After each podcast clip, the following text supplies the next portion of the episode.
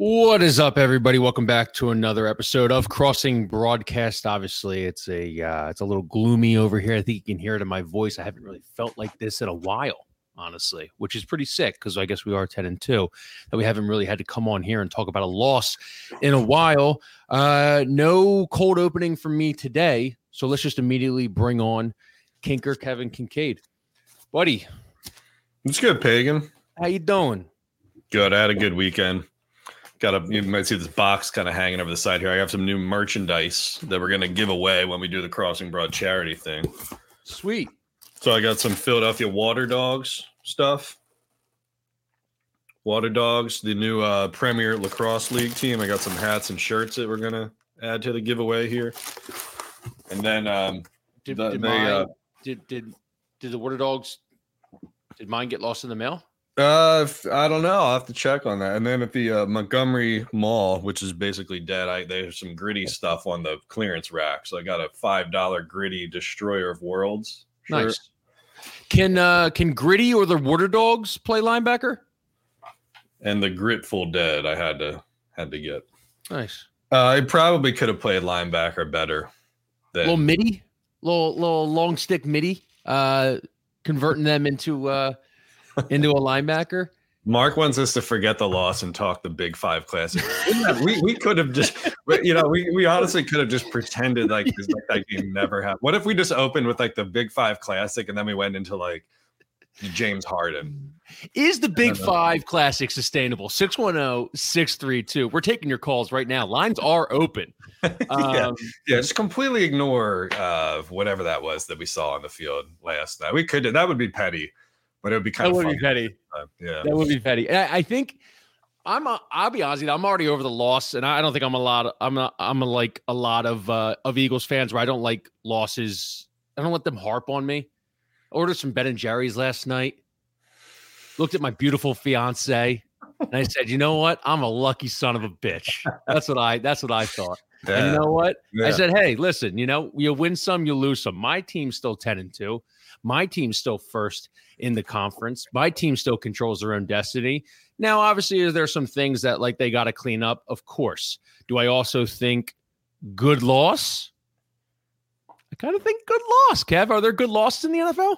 But that's the that's kind of the biggest takeaway, isn't it? I, I think you're trying to to decide between um, would it have been better for them to play well and lose a close one versus just getting their asses totally kicked.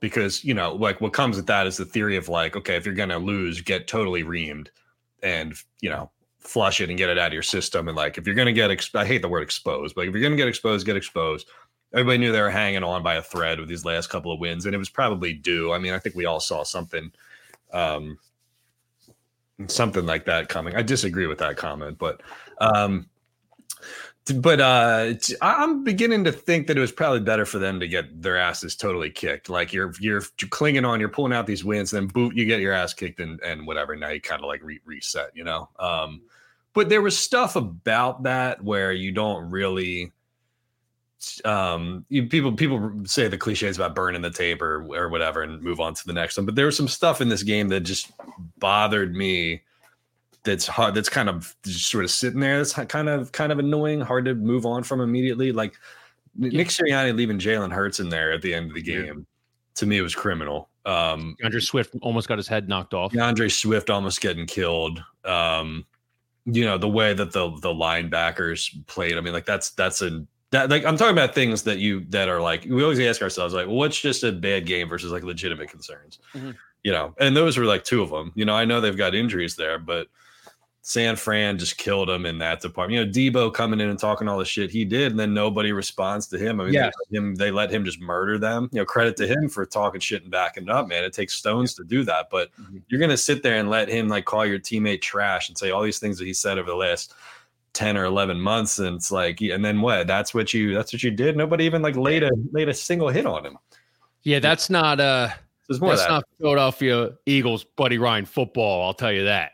All right, I think we can kind of bury that in the uh, in the backyard, uh, along with the football, Graciano style. We'll bury the tape and we'll bury the football because that game should never be spoken about again. I've said it a hundred different times, and I uh, and I said it on Wednesday. If you listen to the show, I didn't think the Eagles were going to win this game. Now, I did not think they were going to get blown out by three scores. Right. But I always was saying win the uh, win the war, so lose the battle. This is the battle. Win the war in the NFC Championship game. The only thing is like I struggle with analyzing football games because I'm just like not in the building. I never played a down of football. Like I'm I'm very like like broad uh, horizons kind of like i guess my my analysis on football like i don't know what goes on during the building why brian johnson is doing this why sean desai is doing that why is nick sirianni doing this like so it's kind of hard for me to like analyze this like do they they don't suck the linebackers kind of do brian johnson's play calling i think sometimes you can definitely um be negative about it. Sean Desai's defensive scheme, sometimes you can be definitely negative negative about it. But then you just go back to like, okay, we saw that stat in the beginning of the game. Six straight red zone touchdown drives.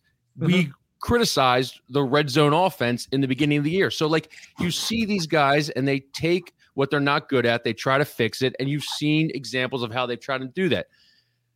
You know, it's it's hard to be like, all right, we got our shit pushed in against San Francisco, but then you know we beat up on we we we come back and win against the Chiefs, and then we come back and win against the Bills, and we and we beat you know the Cowboys in a in a uh, in a great game, and you know we have a chance to go four and one, most likely three and two, in this gauntlet. That if we saw this in August, we would have been like three and two. I'll take three. well, two. yeah, well, yeah. I mean, no, I mean nobody would have had a problem with that. Uh, you know, and like you, you can ask questions about when the gauntlet begins or doesn't begin. I mean, if you're going game by game, it's Dallas, KC, Buffalo, San Fran, Dallas. The bye week is in there. So I mean, if people want to say the gauntlet is the, the four games after the bye, and Dallas was just the end of the first portion of the season, so be it. But like, still, like no matter how you slice it, it's the toughest stretch you're going to play this year. They're guaranteed to come out of that three and two at worst. So that's not, you know, if you told me going into Seattle that, you know, let's say they lose in Dallas next week, if you told me they're going into Seattle 10 and 3, I think we all would have been Bro, I'd throw I'd throw Miami in the gauntlet, honestly. And I'd th- and I would you couldn't, you couldn't yeah. tell me that because Andy Reid come off a bye. We all know those stats. I mean, so like that's t- typically yeah. a gauntlet with with a Washington game rivalry thrown in there. The only thing I think we should we should talk about is like everybody who is an Eagles fan, sights are set on the Super Bowl. Yeah. Is this a Super Bowl defense? Is this a Super Bowl offense? Is them being the best running game defense, running defense in the NFL? Is that a Fugazi stack? Because they've gotten mauled in the last three games. Like I'm trying to figure out what this defense is. Shaq Leonard even, you know, can he even play? trying to find like, out if it's real or not. Yeah, I mean, trying to find out how how yeah, right. I mean, the resilience and the come comebacks and all that stuff. How much is that just papering over the cracks of mm-hmm. legitimate mm-hmm. stuff? Yeah, no, I mean it is. You know, the linebacking corps wasn't that great going into the season, and then you know, mm-hmm. Nakobe Dean gets hurt, but we weren't really sure if he was the guy or not. You know, then Cunningham gets hurt. I mean, you're running Christian Ellis and Nick Morrow out there, you know, in, in a game where, you know, they're just gashing you, the gashing the defensive line. Defensive line wasn't that great you know, getting out of the boundaries and whatever, and you know, throwing to Deebo, a little short shit that he's you know, you know, working in space with, and um, yeah, I mean, and then you have the whole thing with Seth Joyner and Darius Slay going back and forth about tackling and whatnot, and uh, you know, yeah, I mean, that's that's a, but I don't think we learn. I don't. Did we, did we did was anything last night that was surprising to me that was new to anybody? I don't think it was. It's like San Fran's really good. We knew that. Eagles linebackers aren't that good. We knew that. You know, the Eagles offense hasn't been hasn't been clicking all year long, really. I mean, not consistently. So I don't I don't think I don't think there was anything like new or different where I was sitting there saying like, oh, you know, I didn't consider that. I think it was the stuff that we've been talking about all year long, probably just finally catching up to him, right? I mean, am I missing something there? Yeah, I I, I do think if we had something to point at this would be a lot easier to, to digest this loss if Jalen had four turnovers or they were yeah. sacked eight times or but if you go down the line, time possession pretty equal. Third and fourth down efficiency equal, penalty yards equal. And the only thing that they they really stood out over the Eagles was the Eagles ran I think for like 40 plus yards and the the Niners ran for like 140 plus yards. Like well, they just they just made I mean, you you know uh, that I hate the word adjustments more than anybody, mm-hmm. right? Because I, I oftentimes think that people just say it, but they don't, they can't uh, like identify it, right? Um, you know, so San Fran gets stuffed the two on the first two drives, right? And then what do they do? They start running between the tackles. You know, quick releases, just getting hitting guys out in space, whatever, start attacking the middle of the field, right? Um, then some of the perimeter stuff with Deebo too. I mean, just like the defensive line couldn't get close to to Purdy. Um, you know, after those first two drives, right? He was getting it out of there even times where they did get close to him, they were they were picking it up, or he was just kind of like releasing. He made some tough plays in the pocket too, and like I think honestly the biggest play of the game, like because there were it, it, wasn't just you know again it wasn't boat race from start to finish. You know, I mean you were talking about Jalen, and you were talking about inter- interceptions and peripheral stats and stuff like that. You know, they go down to the red zone the first time. Charvarius Ward has the play on AJ Brown, whatever, you kick a field goal, good play. Um, the second one, you know, Jalen slipping and taking that huge loss of of yardage on the first, and that killed him right? Then it comes out on the third drive and he takes a bad sack where he's dropping j- dropping back. So again, it was just like you know stuff that that that they like. You know, when they kick those two field goals, I'm like, this isn't gonna, this isn't gonna hold. You know, um, and they go and they throw a they throw the slant to AJ Brown. I've been asking for this slant all year long. I'm like, they, they he killed teams with that last year. You know, they feel like they went away from the slant. They looked like they went away from it, so they they hit him. Well, they have two huge slant gains on on the first two drives, and I'm like, then you then you, they go back to like these like intermediate and deep like slow developing routes where it's like there's no real check down or release because I, and I, I, I want to talk to one all 22 person about this because I'm like you I don't, I'm not sitting here I'm not gonna say shit about stuff I don't really know about. But to me just watching on TV it looks like a lot of their stuff has these like mirrored like longer routes or whatever and the obvious check down isn't there and I think they just see Jalen using his feet as being the check down you know, like either him escaping the pocket or picking up a couple yards or something like that. So uh, maybe maybe it's a bigger question about play design, and and you know maybe there's not an easy exit to like you know Swift or Gainwell or something like that because they think that Jalen can just get out on his own.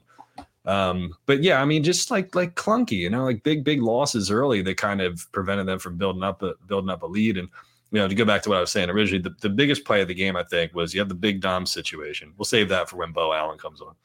Um, they march down the field after that. They get the tush push. They go in. It's 21 13. Great. Eight points. We're fucking right back in it, you know?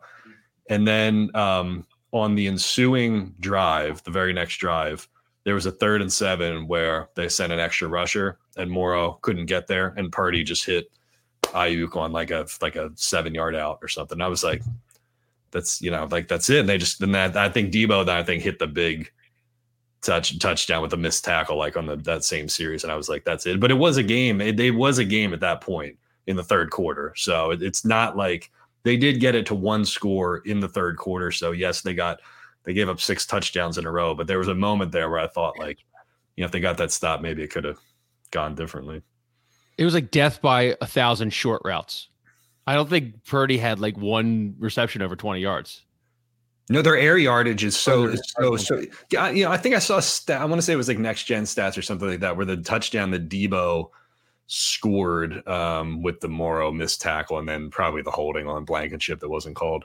Um, like the air yardage on that was like one or two or, or something. I, I, think he threw because he was behind. I don't know if I'm remembering that one or whatever, but yeah, I mean, they just put it in guys' hands and let him go. I mean, they're not throwing, they're not killing him downfield. They're not burning him downfield. You know, that's why it's like that segues kind of into like the Seth Joyner and Darius Slay thing, talking about the tackling because you don't, you didn't, you didn't need Darius Slay and James Bradberry to be t- tangling with like, Aiyuk and Deebo like 40 yards down the field because that's not really what San Francisco does. They throw all this underneath and perimeter shit, and then they make you tackle in space. Mm-hmm. And the linebackers stink, and like Darius Slay and James Bradberry don't want to hit anybody. So, you know, how many times did they did you see guys just pick up these extra yards and they were like gashing them on first down? How many second and three and second and two and four and stuff like that? You know, it just um. So yeah. So Kev, is this history on the podcast? You are agreeing with a Seth Joyner take? Yeah, I am. I am with a caveat. With a caveat. There's but, always uh, a caveat. There's always a caveat. But so for people who don't know what we're talking about, Seth went on, you know, his post game, the post game show, Jacob or whatever, and he said, you know, the cornerbacks don't want to hit, right? And um, he, he said basically, I'm paraphrasing here, but Reed Blankenship is the only one who wants to hit. You know, they just want to trip up and they want to push guys out of bounds and they want to like, you know, do that kind of stuff. Uh, fact check true you know, anybody who watches the games knows when like somebody like gets kind of into the secondary, Slay will come over and he'll like kind of hover over there and he'll be in the vicinity and I'll be like, I'm here if you need me, but I really don't want to hit anybody. You know what I'm saying? Like it's a business yeah. decision. He's not going to launch himself into a pile of like three people when there's like two other guys. And I like I don't I don't blame him. Like you don't want your like number one corner to be doing that kind of stuff with regularity. We all watched Asante Samuel, right? You know, Asante was amazing here, but he was not a tackler and he wasn't paid to tackle either. But that's what San Fran does well is they put you in situations where your corners do have to tackle. You know, the play where I think Roby tried to knock Brock Purdy down, barely even barely even moved yeah. him laterally, you know, but it's it's it's true. I mean, they don't they don't the only guy in the secondary who really, really wants to lay the wood is Blankenship. Um, you know, Byard's been all right, I guess, and like when Sydney Brown's in there, he'll he'll do it too. But uh, yeah, I mean, there was times where a bunch of guys got out in space, and like, yeah, they didn't really want to have too much to to to do with it, you know. Um, talking out the side of your neck. Yeah, this is the original talking out the side. I'm not. Neck. I'm not calling him Slay until he has a pick six. Okay, I'm putting this line in the sand. All right, I'm calling him Darius Slay until he has a pick six. You don't want to be called Darius. but nobody's nobody like we're, nobody here is naive to think that the that like NFL cornerbacks are going to go up and just like crush somebody. Not yeah, it's, it's, just it's a finesse position. It's it's a you know if you ranked every single player on the defense from most likely or most needing to deliver a big hit to to not, then yes, the corners would be dead last, mm-hmm. right? Linebackers, defensive line, edge, you know, box safety, free safety, right? I mean, the corners are just whatever. But you know, I, I just the reason I, I I wrote that story and like think about it is because I do think if they get San Fran again in the playoffs, that it's going to be an issue. You know, it's like, you know, what happens again where Deebo's out on the perimeter, the linebackers can't get there, and all of a sudden, like, you know, Slayer Bradberry is going to have to be in position to make a play. You know, I mean, they were just bouncing off of them. They were running off the left side of the line. And, you know, I, if we want to do the, I, I, liked what I heard from the Eagles afterwards. Not a lot of excuse making. Good accountability. You like the accountability. But, fans were very, um, you know, happy to point out that it was three games and. Yeah, so I went to days, how much stock do you put in? It was uh, three games in 13 days. 49ers had 10 days rest. I'll tell you what I think. Everybody's hurt. It's week what? What are we? Week uh, 13 right now. Everyone's yeah, injured. Everyone's hurt. Everyone's yeah. getting everyone's getting PT and everything. Like three game three games in, in in 13 days sucks. It sucks that they're coming off uh, a Cowboys who have an extended rest again this week. But like, yeah, dudes are hurt. Like, I mean, I think uh 49ers lost their all pro safety. Like we lost Zach Cunningham. Like, yeah, Talanoa. I don't know if yeah. those kind of equal out. But yeah, I, I don't. But again, you know, it's like that adage. Like I always, I always, I'm a big like believer in the. You know, it's not that you lost the game; it's how you how you lose the game. You know, I mean, if they got boat raced start to finish and just completely hammered, so be it. But I mean, they destroyed them in the first quarter. You know, for it to flip that much is was like inconceivable to me. You know, um, just the couple of, of switches that Shanahan made and, and the way that they were playing. I mean, obviously they had it circled on the calendar. You know, I, I don't you can make all these different excuses or whatever, but yeah, again, it's not that you lose, it's how you lose. You know, it's like one of those losses that, like, you know, Bob was tweeting about it last night. He's like, oh, now WIP is going to be like, you know, everybody's going to be doubting this team. It's enough. It's enough to put the stupid seed back in your head and say, like, well, you know, is this does this team have it? You know, mm-hmm. so mm-hmm. I don't know. But. Uh, before we get we before we get Beau on, um, couple notes I wanted to go.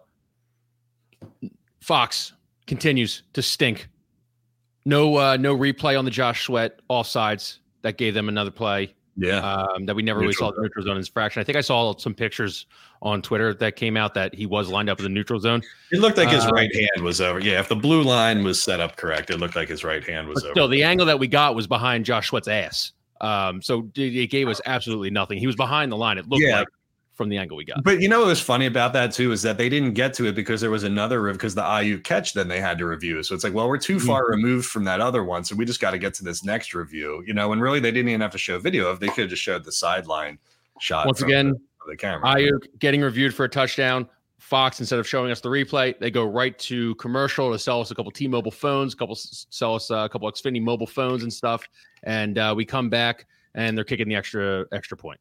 Just uh, well, and it was weird too because they didn't, you know, people were looking around to see if there was a flag on that third down when Sweat lined up in the neutral zone, and then they they did see a flag, but it was a flag for the neutral zone thing, and people were wondering like why did they see it so late?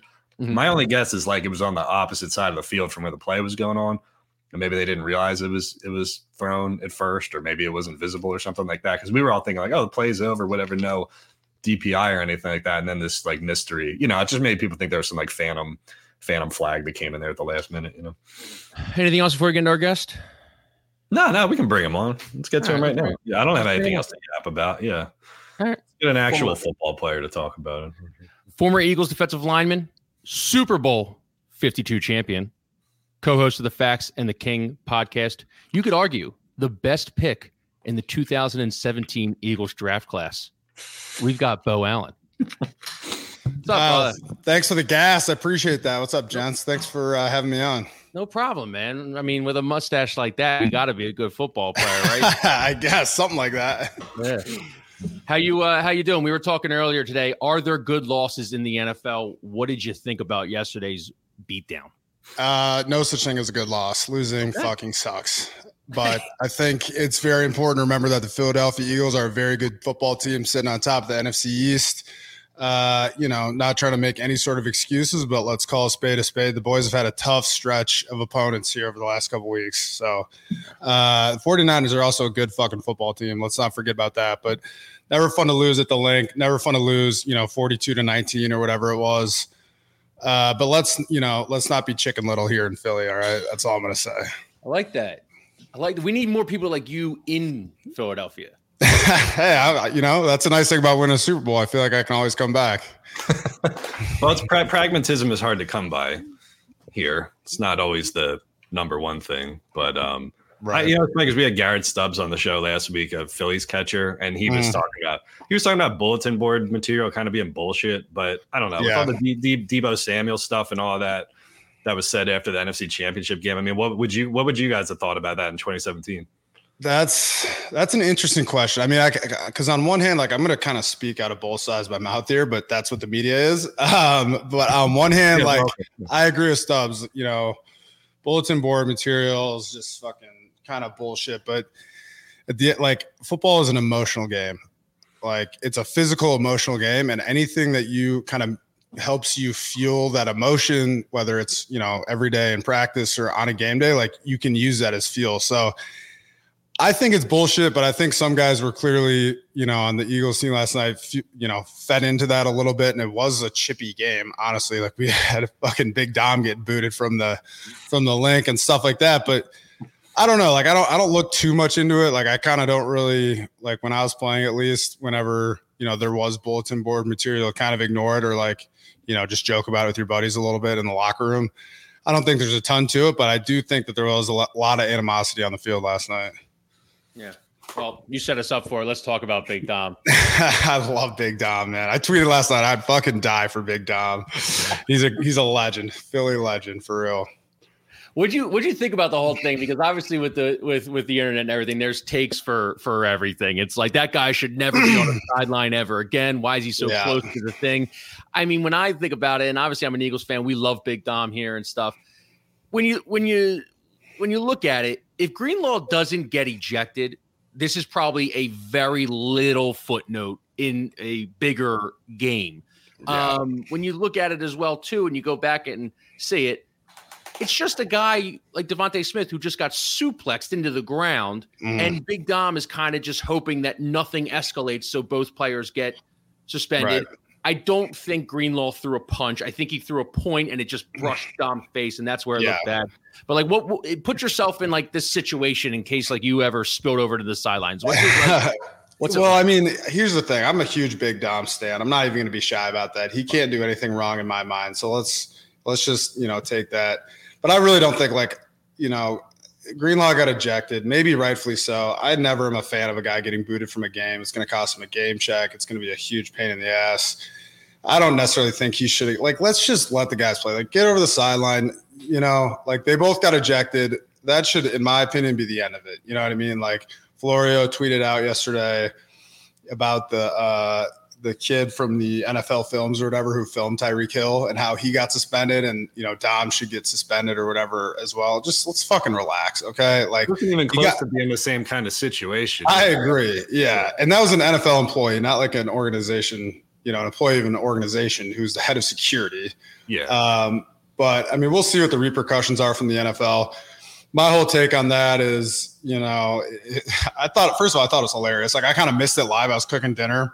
All of a sudden, my phone started blowing up. I got a text from Ryan Fitzpatrick. He's like, "You see your boy Big Dom get booted from the Linc?" I was like, "Oh shit!" I sprinted over my TV, had to run it back and watch it like three or four times.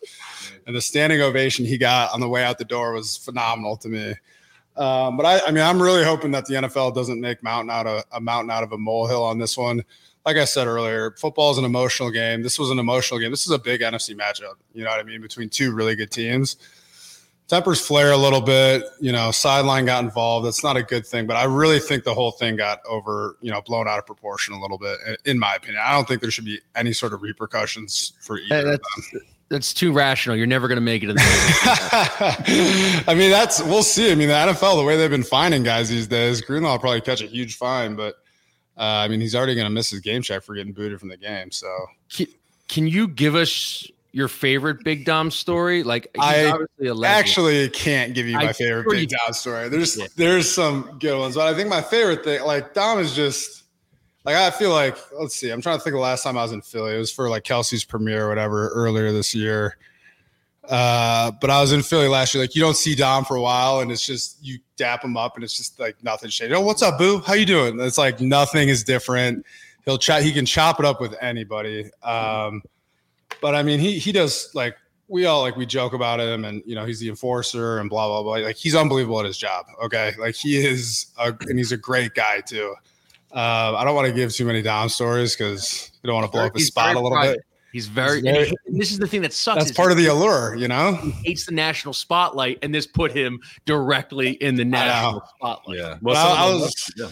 Sorry, go ahead, Kevin. No, no, I was going to say some of the luster goes away. It's like there's the, the, lack of mysteriousness the more exposure he gets, and like to be yeah. perfectly like clear with with everybody, transparency for the listeners. We've tried to get Dom on this show before, but yeah. he does know no media, and like he's he's not he's not allowed to do it is like the one thing, you know. Well, that's kind of opposite of his job, you know. Like he's loose lips sink ships, you know. Yeah, you wouldn't have like like Ray Donovan, you know, right. going on like PTI or whatever with, with Kornheiser and Wilbon. It would kind of defeat the purpose. But like I, so the joke now is like I'd tell the Eagles like. uh you know, I, I needle them every so often. I'm like, you know, if we do this, we'll get Big Dom. I'll trade you this for like Big Dom coming. Yeah, but he's like the yeah, yeah. Maybe eventually you'll get him on there.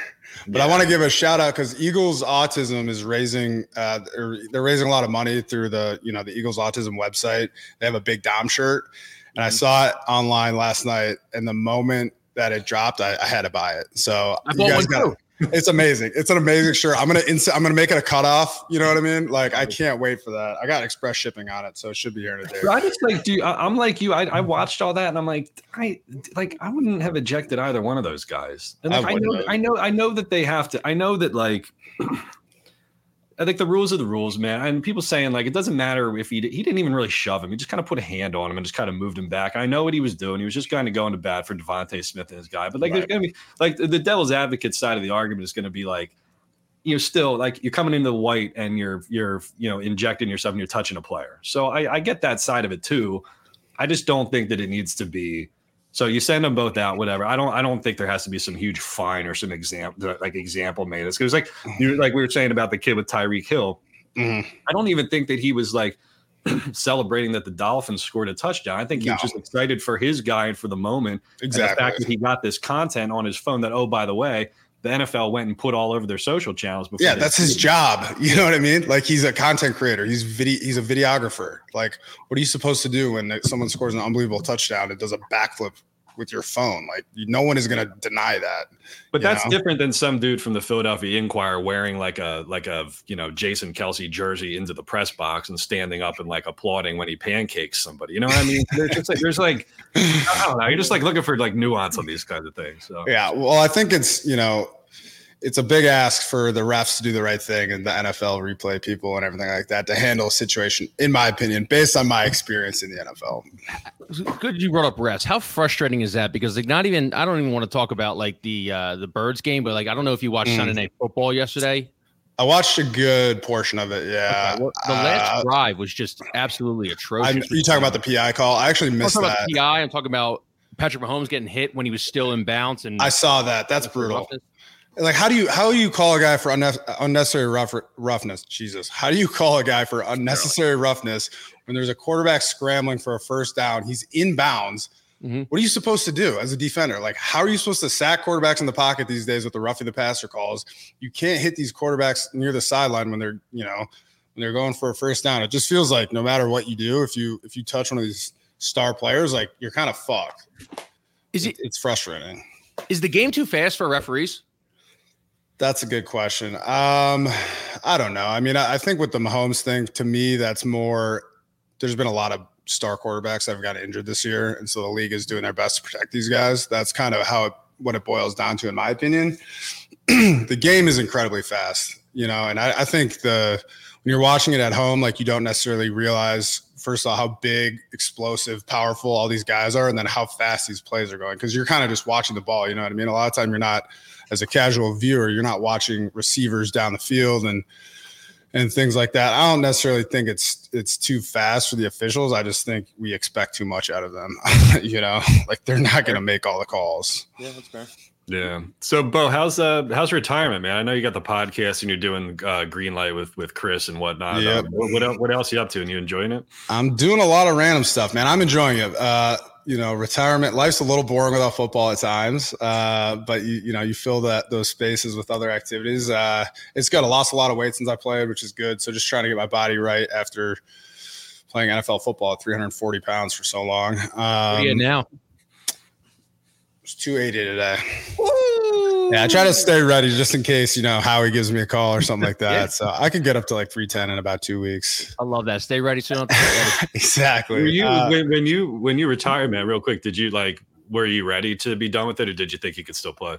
Uh, I mean, every single guy that you ask that's retired, like thinks that they, you know, I got a game in me if you need me, you know. Um, but I, I had a, a slew of injuries towards the end of my career, and I was a nose guard, so very physical position, had fucking million surgeries and stuff like that. I think for me, it was more about just my quality of life down the road at, you know, 60, 70 years old and, uh, and things like that. So, you know, I was, I was ready to be done, but you're never ready to be done. Like you always want to play football for as long as you can. And that's what I did really.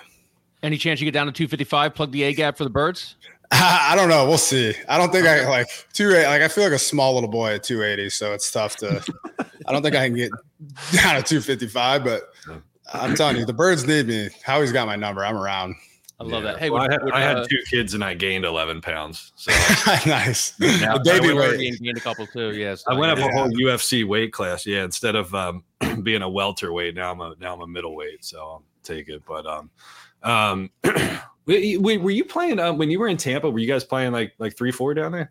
Uh, yeah. My first year, we had uh, like Dirk Koetter and Mike Smith, who got fired like four games into the year. We were four three, and then we brought on Bowles, who's now the head coach. Um, and then we were three four. So I was a two gapper more of a nose guard uh, in like 2019. Yeah, yeah, it's interesting, man, because I feel like there's a lot of I don't know. I feel like I feel like like big guys are playing just in in four man fronts too. I mean, look at look at Jordan Davis. You know, I, right. I, I feel like the because like I remember growing up like in the classic day of like dudes like that long ago. But like Haloti Ngata was like who I, right. thought, I thought it was like a nose tackle, and now it's now it's kind of like lost a little bit. You know what I mean? It's guys can kind of play both of them.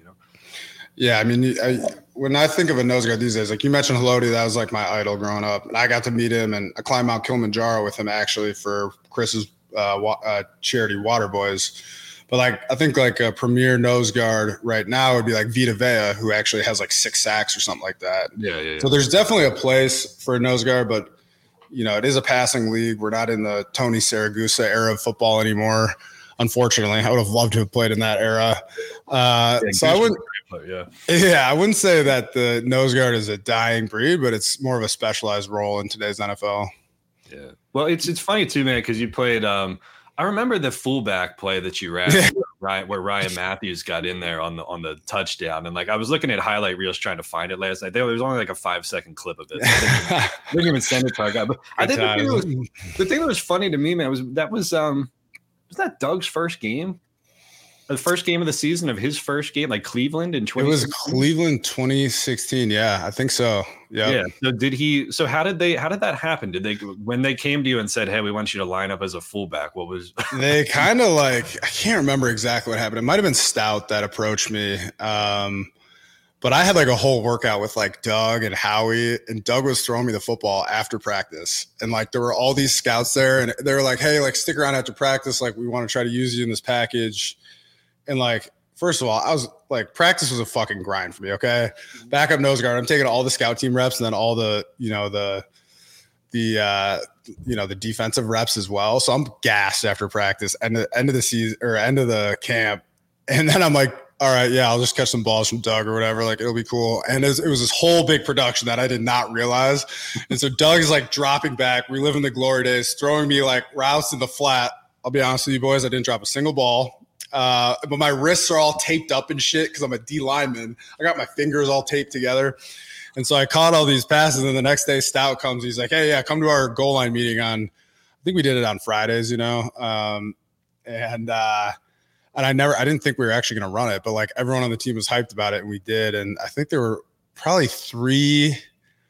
Like when we play the Browns, I'm like running in there. I'm like, holy fuck! Like I never thought I'd actually be in the game as a fullback. And uh, the first one, I'm like going. I think we were on like an ISO to the right side.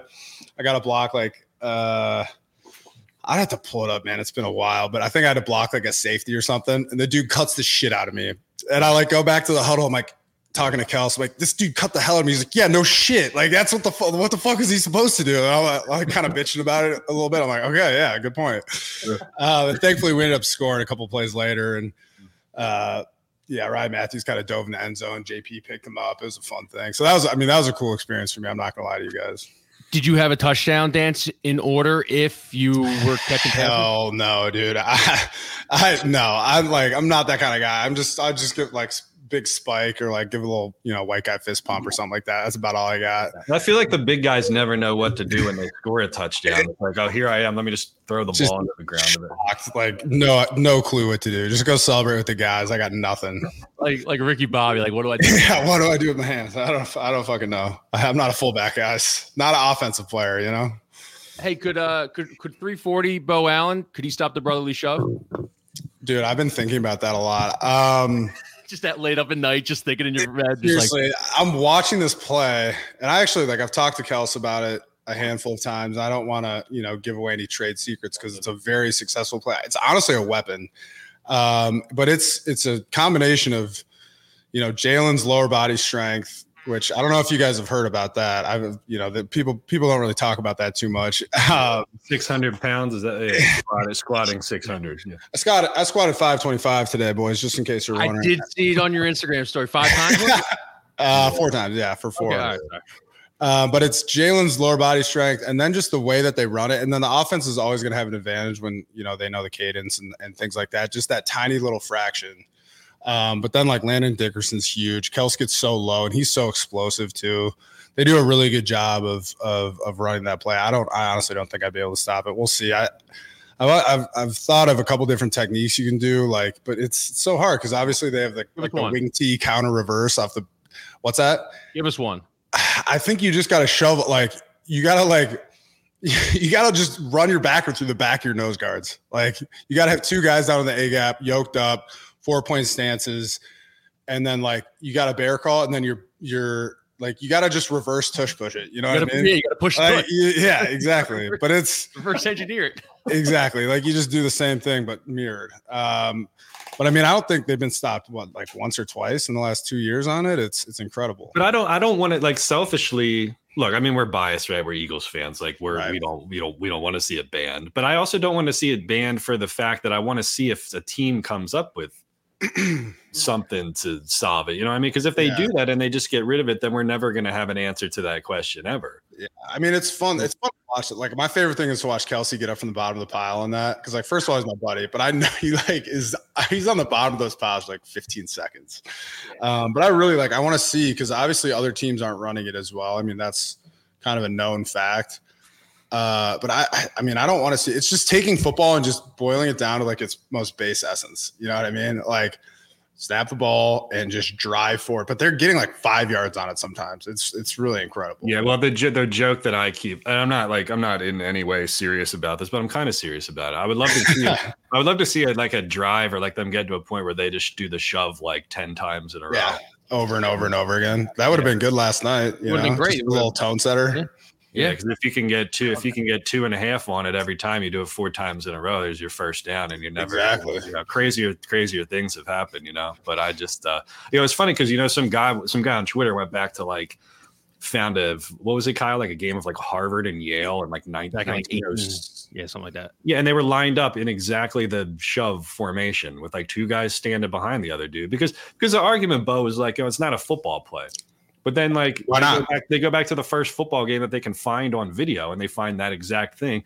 And then when they asked Jordan Mailata about it, because he's he was the rugby player, they asked him like, was it a rugby play? He says, No, it's not a rugby play either. You know, so that, that whole thing about it not being a football play, I think it's just like you know, a bullshit excuse from people who just want to see it see it go. As far as I'm concerned, if the ball is snapped on a football field, it's a fucking football play, man. Like it's not rocket science here. like what do you what do you want from these guys? Yeah. Well, well, I mean, everybody, like, did people think that like the Wildcat was a when people did the first QB sneak? Was that a football play? Is the Or like Wildcat a the- football play? The Like, first forward pass, like oh my god, you know, probably you that was like uh my second uh Will Ferrell reference. That was like Jackie semi pro, yeah, Semi-pro. the alley oop, yeah, Yeah, it was like- exactly, Uh travel. Like no, Yeah. you walk. exactly. we'll do another show where you guys just do movie references. I'm a movie guy, you know. I like it. I was I was right there with you, Kyle. I got you. The funny thing is, I'm not a huge movie guy. I guess I just, I just watch Will Ferrell movies. No, but guess. the, I'm like pushing 40 now. All the movie references, I like. I do half baked. Half baked's my favorite movie. I do Oh, yeah. half baked shit. Nobody knows what I'm talking about now. It's like it's kind of like de- depressing in a weird in a weird way. You got to update your references, my guy. Come on. know, I got to start watching like more more recent movies. I don't know. I don't know what's out though. It's just all Marvel shit now. Yeah, you just know? go check out Barbie and just quote it. Sublime, you know. That's all you got to do. And when- when you um it, it- i mean the 2017 team was awesome i just i love you know that was the first year that actually i came and started working on this site and i was like wow Oh, what a, cool. what a team to walk into man this is wonderful you know but uh I mean, like I, you know, I, I loved. I think one of the big things was like, you know, you know that defensive line rotation. I mean, just Yep. the, the guys that you had up there, um, big plays at big times. I mean, just like when you go back and look at that now, I mean, what do you think of that unit? I mean, I loved it. First of all, that team was incredible. The locker room was great. We had so many great vets that I think, you know, still don't really get enough love to this day. Guys like Sproles and Celek, and then, you know, JP and Kels. And so, like, just top to bottom, like, our roster was unbelievable. Just a great group of individual guys um, and obviously great football players. But I, I loved our D line unit. And that's why I still love tuning in, watching the, the Birds plays. You know, look at Brandon Graham. What is he? He's got to be like 37. I don't even fucking know. But he's 35 now, right? yeah, Yeah. but he's in like his 13th year and he's still a shit talking animal with so much energy. And Fletcher is, you know, in my opinion, a man dog. And uh, guys that I play with that are still humming along, but they also like it's fun because I feel like this team has a lot of the same qualities that we, or uh, sorry, this defensive line unit has a lot of the same qualities that we had in 2017 with guys that kind of fill very specific roles. And, you know, I'm trying to think like Jalen Carter reminds me a lot of Timmy Jernigan in certain ways with his, you know, the way he moves and how he's able to attack, um, you know, pass sets and things like that. Very deep unit um, that I think is is really impressive. Like Milton Williams, I think is the most underrated player on the football team. Honestly, he's so good. Um, so guys like that, I mean, really deep unit uh, that the Eagles have right now. That reminds me of you know that squad that we had back in the glory days. Um, speaking of the the Super Bowl, I uh, one of my favorite Always Sunny in Philly uh, episodes of all time is obviously their reenactment of the Super Bowl. Yeah, And Kelce, Jason Kelce made uh, made a cameo, and then you as I well cameo. How about cameo. yeah? How I'm a did you, uh, how did you, how'd you sneak into there? It's kind of a it was a lucky thing. I think after we won the game, I tweeted out uh, the gang wins the Super Bowl, kind of like the header of the show, you know. And Rob hit me up and was like so excited about it. We were gonna we were all gonna get together at his bar in Philly uh, on the day of the Super Bowl parade. Lo and behold, uh, your boy got a little drunk and uh, it didn't end up happening.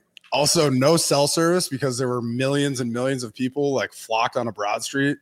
So I didn't get to link up with Rob that day, which was a bummer. But then he reached out to me and Kels and wanted us to do a cameo, and it wasn't really something that you could turn down. But I've actually never seen that episode, which is funny.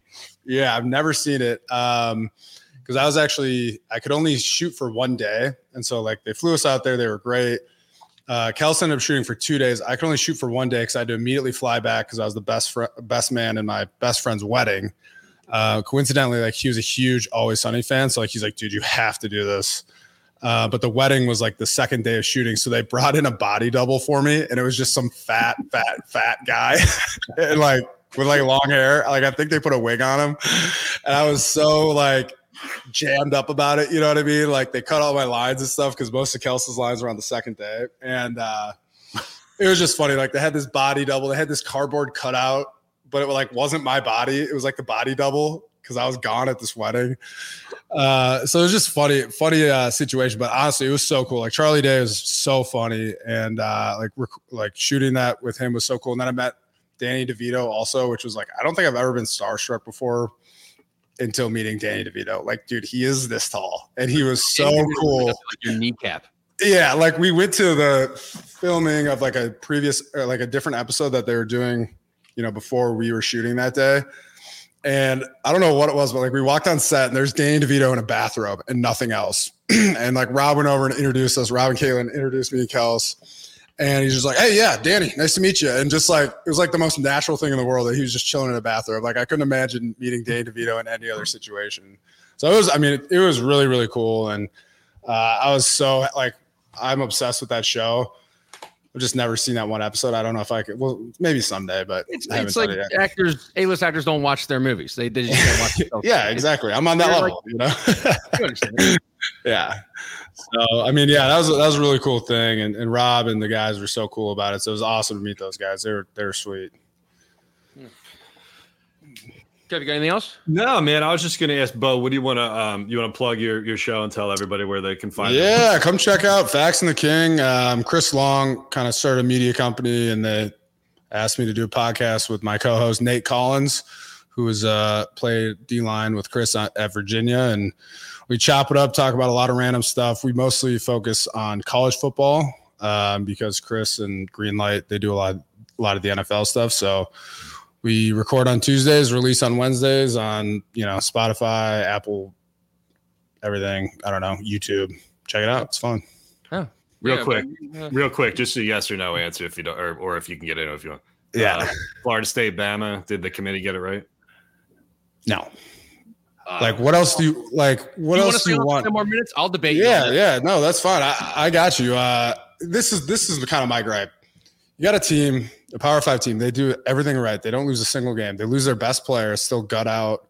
You know, a couple wins, and you know, win the ACC. Like, what else do you want from them? You know, how what else can they do? I just think that sets a bad precedent and See, because it made me think about you guys because the committee said straight up, look, Florida State's not the same team without their starting quarterback. Okay, so imagine exactly. if the Eagles didn't get a shot with Nick Foles. That doesn't right. make any sense, though. This is different. This the, the NFL takes sixteen. Yeah, but it's it's a concept of like you're, you're you're automatically ruling this team out because they're saying they're not at full strength or whatever. I mean, they weren't full strength, quote unquote, when they went into the Super Bowl. You know, so like how you apply that logic to yeah, it's an undefeated Power Five team. Like how, exactly. how are you going to keep them out? You know because that's the whole point of that. I don't think they're a Power Five conference. Not this year. I mean, they beat LSU. That was a great win. Don't get me wrong. First game of the season. Yeah. I just, I mean, that Louisville game. I know that kid's not going to play. It wouldn't play in the in the college football playoff. But like, what Rodemaker, three star recruit, we're going to throw him up against the Michigan defense and stuff. I think people are, are, are really like it's setting a bad precedent, but we're never going to know because the pro the playoffs going to twelve teams next year, so they would have been right. in. Yeah. I just, yeah. at the end of the day, sports entertainment. It's all about money and everything. You're not right. keeping the SEC champion out of the game. Out of, exactly. Out of I mean, that's really what it boils down to, which I think is just kind of fucking annoying to me. Like this team, think about it, it like I'm kind of looking at it as a perspective of a player on that team, mm-hmm. right? You lose your best player, but like you win every game. How are you like that's that's like at the start of the season if you tell that uh, any sort of team in the power five hey you're going to win every game this year not make the college football playoff like that just doesn't seem right at a very basic level to me. I think that's kind of what it comes down to for me and counterpoint michigan doesn't react that way that they reacted when they saw alabama if they see florida state's uh, agreed. no i agree with you there.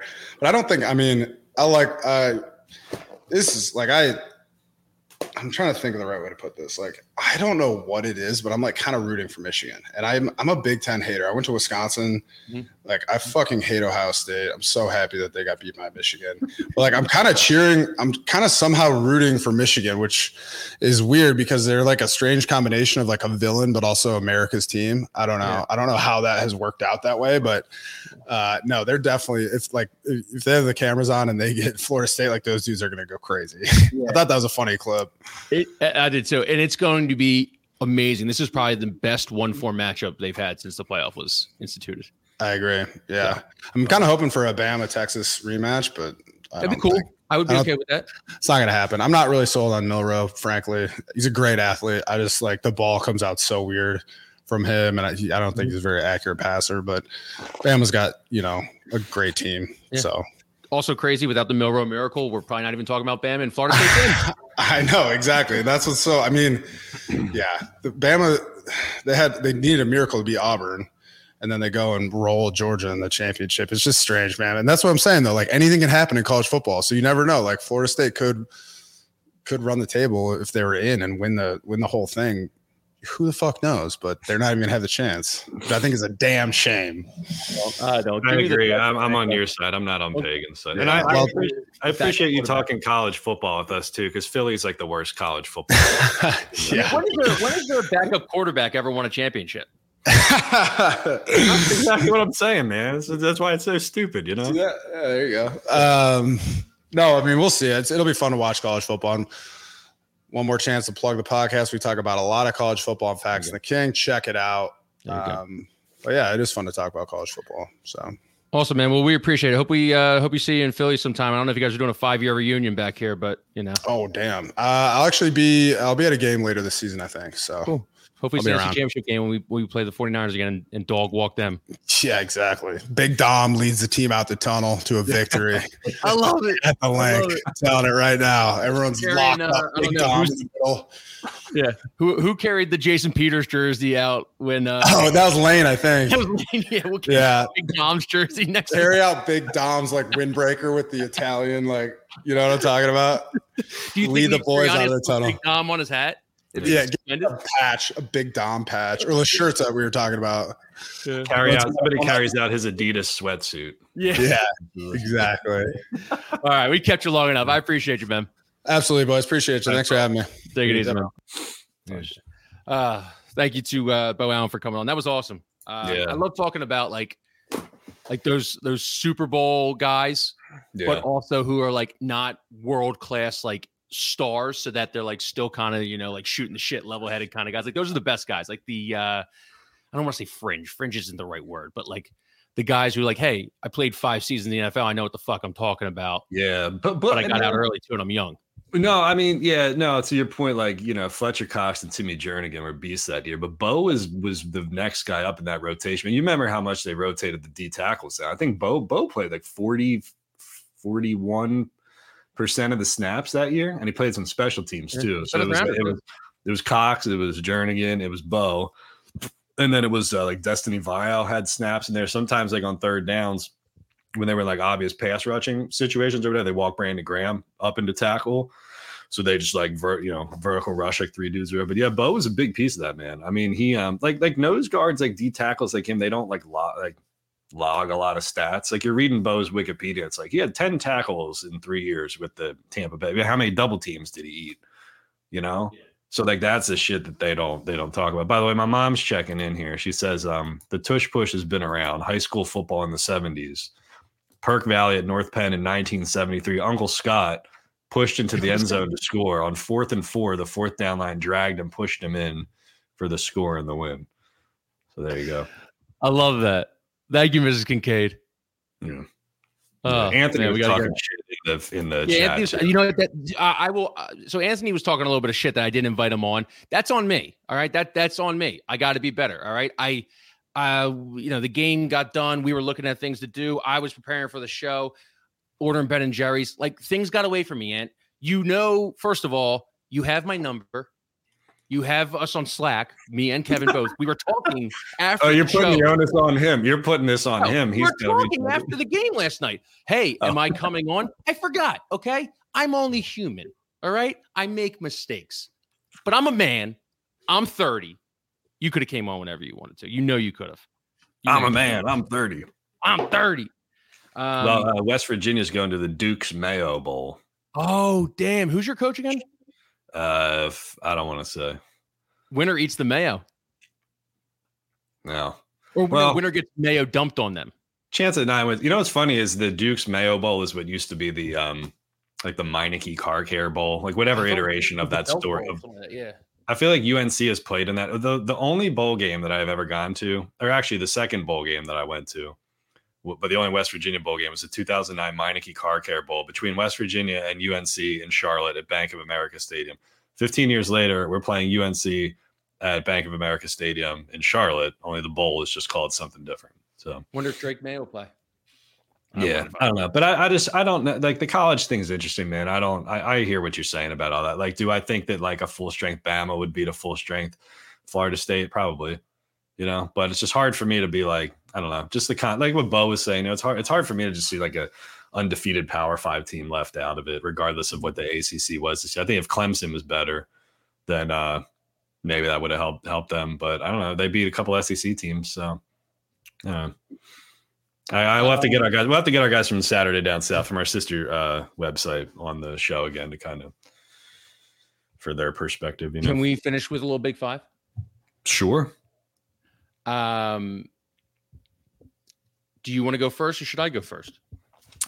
I was just kind of paying attention. Um, like on Twitter. You know, I didn't see too much much of the game.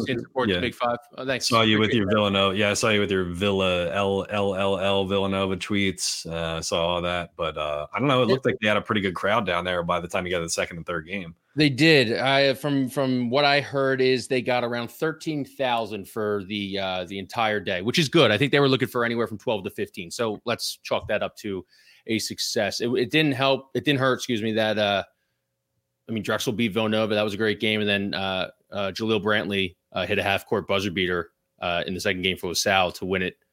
Um, and then obviously we wanted to talk about the championship game. Uh, my championship was at two o'clock on Saturday when Drexel beat Villanova. Um, but no, but it was awesome. I mean, the crowd, shout out to Temple, shout out to St. Joe's. Both showed up. Uh, they were loud. They looked like they were really into it every single game. St. Joe's won by nine. Um, you know, Temple just complete underdogs, too too small, uh, rebuilding year.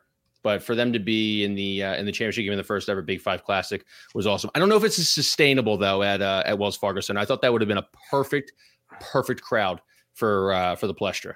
Well, uh, you've uh, you know this has been a big fall for you. You know, first of all, first Penn State lost to Ohio State.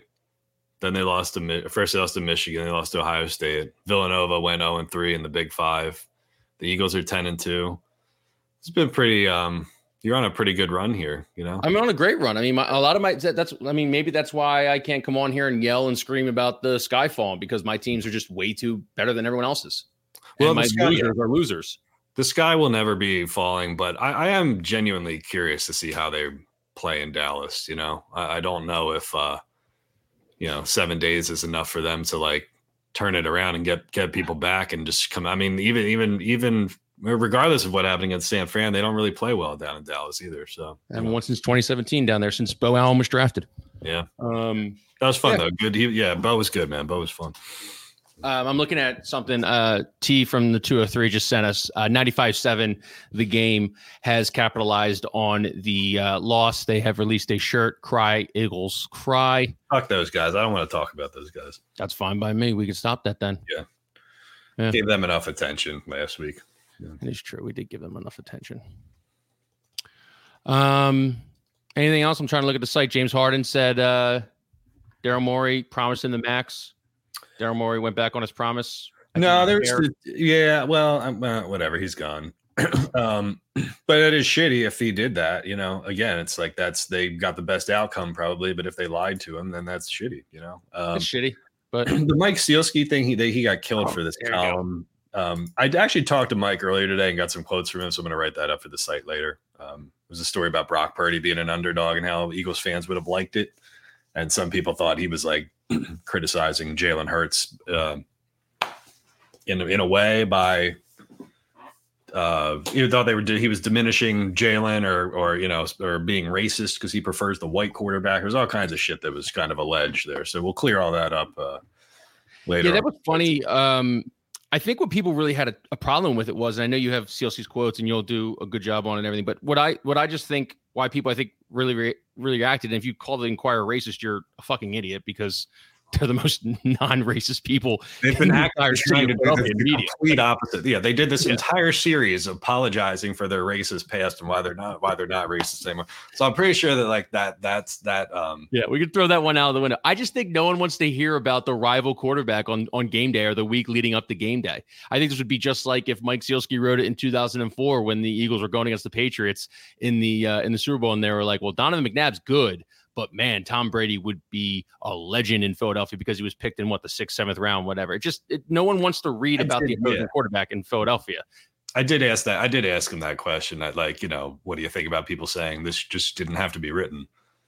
So yeah, um, and, and, you know, like you know, his was like, you know, his response was like, well, you know, it's my like it's his job to find stuff, like find topics that people aren't writing about, and and you know, explore mm-hmm. those. He's a columnist, you know what I mean? It's like all of the typical game day shit will be handled by the you know all their beat reporters. And, well, yeah. that, that's a conversation in a whole nother landscape. But it's like there's 11,000 billion people covering the Eagles, and it just felt like Mike has a story that he has to write. We always have stories yeah. that we have to write, and sometimes, you know, uh, we don't get, you know, James Harden says Daryl Morey promised him a max deal. Sometimes you got to get a little creative and stuff. I just thought this was a time where it was like he was looking to file a story and he uh yeah. he just stepped in it. He stepped. Well, we get we, we I mean everybody does. I mean we get that all the time. You know? Even like even like last night I threw you know when we were in the middle of the game you you know pinged me on Slack and you're like yo you do you want to grab Big Dom, and I just sidebarred the Big Dom real thing real quick and put it up on the mm-hmm. site when the game was still going on. There was a couple people on social who was like, "Yeah, like we don't, we're losing. I don't want to read this shit now." Yeah, you that's fair. I don't, yeah, I get it. I don't blame them. I mean, obviously, I thought it was a story because it's like here's a big moment that's people are going to talk about regardless. But yeah, I mean, I can get that. It's like, yeah, read the room. Like we're getting our ass kicked by the Niners right now. I don't want to read about Big Dom. You know, you know, put um, putting his hands on Greenlaw or whatever. So I get all that. You know, mm-hmm. get all that. But he, Mike, had some interesting things to say about like. uh how like they have the metrics that show how many people actually read the story and how long they stayed on the story when they were on there, and it was like nothing. So it's like ten seconds, wasn't averaging? Yeah, yeah. But I mean, the, the, the, the first sense, like fuck this shit. Yeah, but I don't want to. I mean, I don't know how many people are listening to this and then going to read the site. I don't think I'm like keeping any secrets here or whatever. But yeah, I mean, his his complaint mainly was like that people weren't complaining about the com; they were complaining about the tweet because when they looked at the metrics for it, like you know, people spent an average of like 10 seconds reading the thing. So you couldn't, I mean, you can disagree with it and you can say that it's a topic that that they probably shouldn't have written about or maybe something you just leave alone. But at the same time, a lot of people just, yes, again, did not actually read the story. But you got to know that. Therefore, oh yeah, I mean, like how many people, I all the people who we get it all the time. I yeah. know what will set people off and what will not set people off. And I have changed titles because it's like no one's going to read this because all they're going to do is look at the title. So I've changed it to. Yeah. And has it done less engagement? Yes, but it's a, it's a, yeah, it's like an epidemic, man. I mean, there's a lot of people too because you put the blurb on with like Facebook or whatever, they just read the blurb and respond to the blurb. So I'm like really selective about what I put on there because I'm like, I want, I don't want, I don't know. That's a little it's, inside it's, baseball for you behind the scenes. Yeah, we're, we're people too, right, Kev? We're people too. All right, we have feelings. We don't want to just enrage. You. Yeah, people. we don't. We don't want our yeah, yeah. We I am uh, I am aware of that. I don't want to use the word sensitive; makes it sound like I'm a pussy. But I'm aware of like you know what people how people look at the head. We put a lot of time into the headlines and like crafting those because we know that oftentimes that's all the, the only thing people are going to fucking see. So we've um, listened to your concerns, and we will do try to do better next time. Time's yours. Yeah. Yeah, I got to do a better job. yeah. yeah. Yeah. One of these days, too. I, I, use that as a drop in my death metal album that I'm never going to finish, but it's Andy Reid coughing. It just goes like, and then the drums come in. So I'm kind of working on that song a little bit right now. When do you think we should expect the Dom suspension? I think that's today. That's that's probably a, that's probably a slow Tuesday because everyone's doing overreaction Monday right now. I think that's a mm-hmm. slow mm-hmm. NFL Tuesday. If it's not Tuesday, we might get a late Friday Friday news dump from the NFL being like, Big Dom is suspended for two mm. straight games. I thought the NFL acts rather quickly on those kinds of things, or maybe I'm just so used to MLS never saying anything about anything, and maybe my like, uh maybe I'm skewed, but uh yeah, it'll be who do you think's going to have it first, Shefty? Schefter. Uh, Shefty will have it first. Uh, I will say Shefty minus 150, Garof, Garafolo plus Mhm. 225, uh, Rapoport uh, minus, I'm going to Rapoport even, Pelissero um, plus 125. What are the odds if on me calling Big Dom right now and him picking up plus seven bazillion? Do you think a Philly? Do you think there's any chance a Philly reporter gets it first? No, no. John Uh, Clark. you think John Clark? No, have John? Clark won't have it. John Clark will confirm it like everyone else confirms it. Can confirm. My source is saying that Big Dom has been suspended two games when Adam Schefter just tweeted it. By the way, Um, just some more inside baseball to, before we wrap this up. Um, a lot of times the can confirms when you see the can confirms start to come like in a row on Twitter or whatever. That's because the PR team's fucking texting a group of rep- It's reporters. It's the best.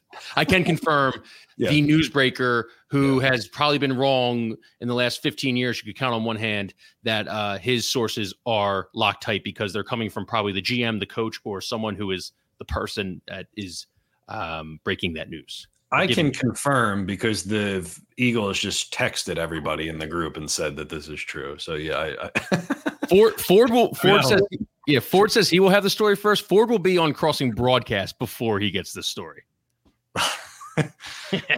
I mean, you know that's him something you have to address. Is Ford coming on the show or not? I told Ford Mm-hmm. that, and sorry Ford, I'm sharing our private emails.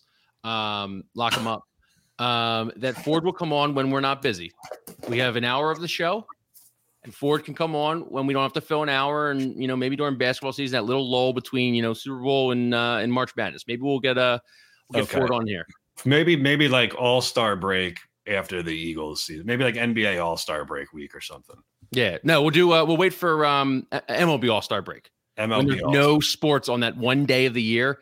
But Ford has to hope that a podcast or a broadcast falls on that ye- on that day that he can come on. So you know he's going to remember this too. It's never like he's he's got this time stamp right now, 106 p.m., 12 4 23. You said I could come on at this point, you know. we'll do it after the MLS All Star game, Ford. So just go figure out when the next MLS All Star game is, and we should give Ford like Yeah. the most random dates. We'll do it on. I don't have a calendar in front of me. but I don't feel like flipping through it, but we'll, we'll get Ford on. We'll get Ford on. I promise. I promise. well, I have to- Scout's honor. I have to admit that when I left the screen real quick during Beau's interviews, because my wife was asking me what I want from Wawa. So All right, That- I'll let you go. that You sandwich more- has arrived. So I'm gonna. I'm You gonna got more pressing matters to attend to. I don't want to get fucking cold, man. I, you know, just, thanks everybody. Thanks to Beau Allen. Thanks to Pagan Craig and his two hundred fifty thousand dollars salary. All right. Kev does a sign off. See you later, guys.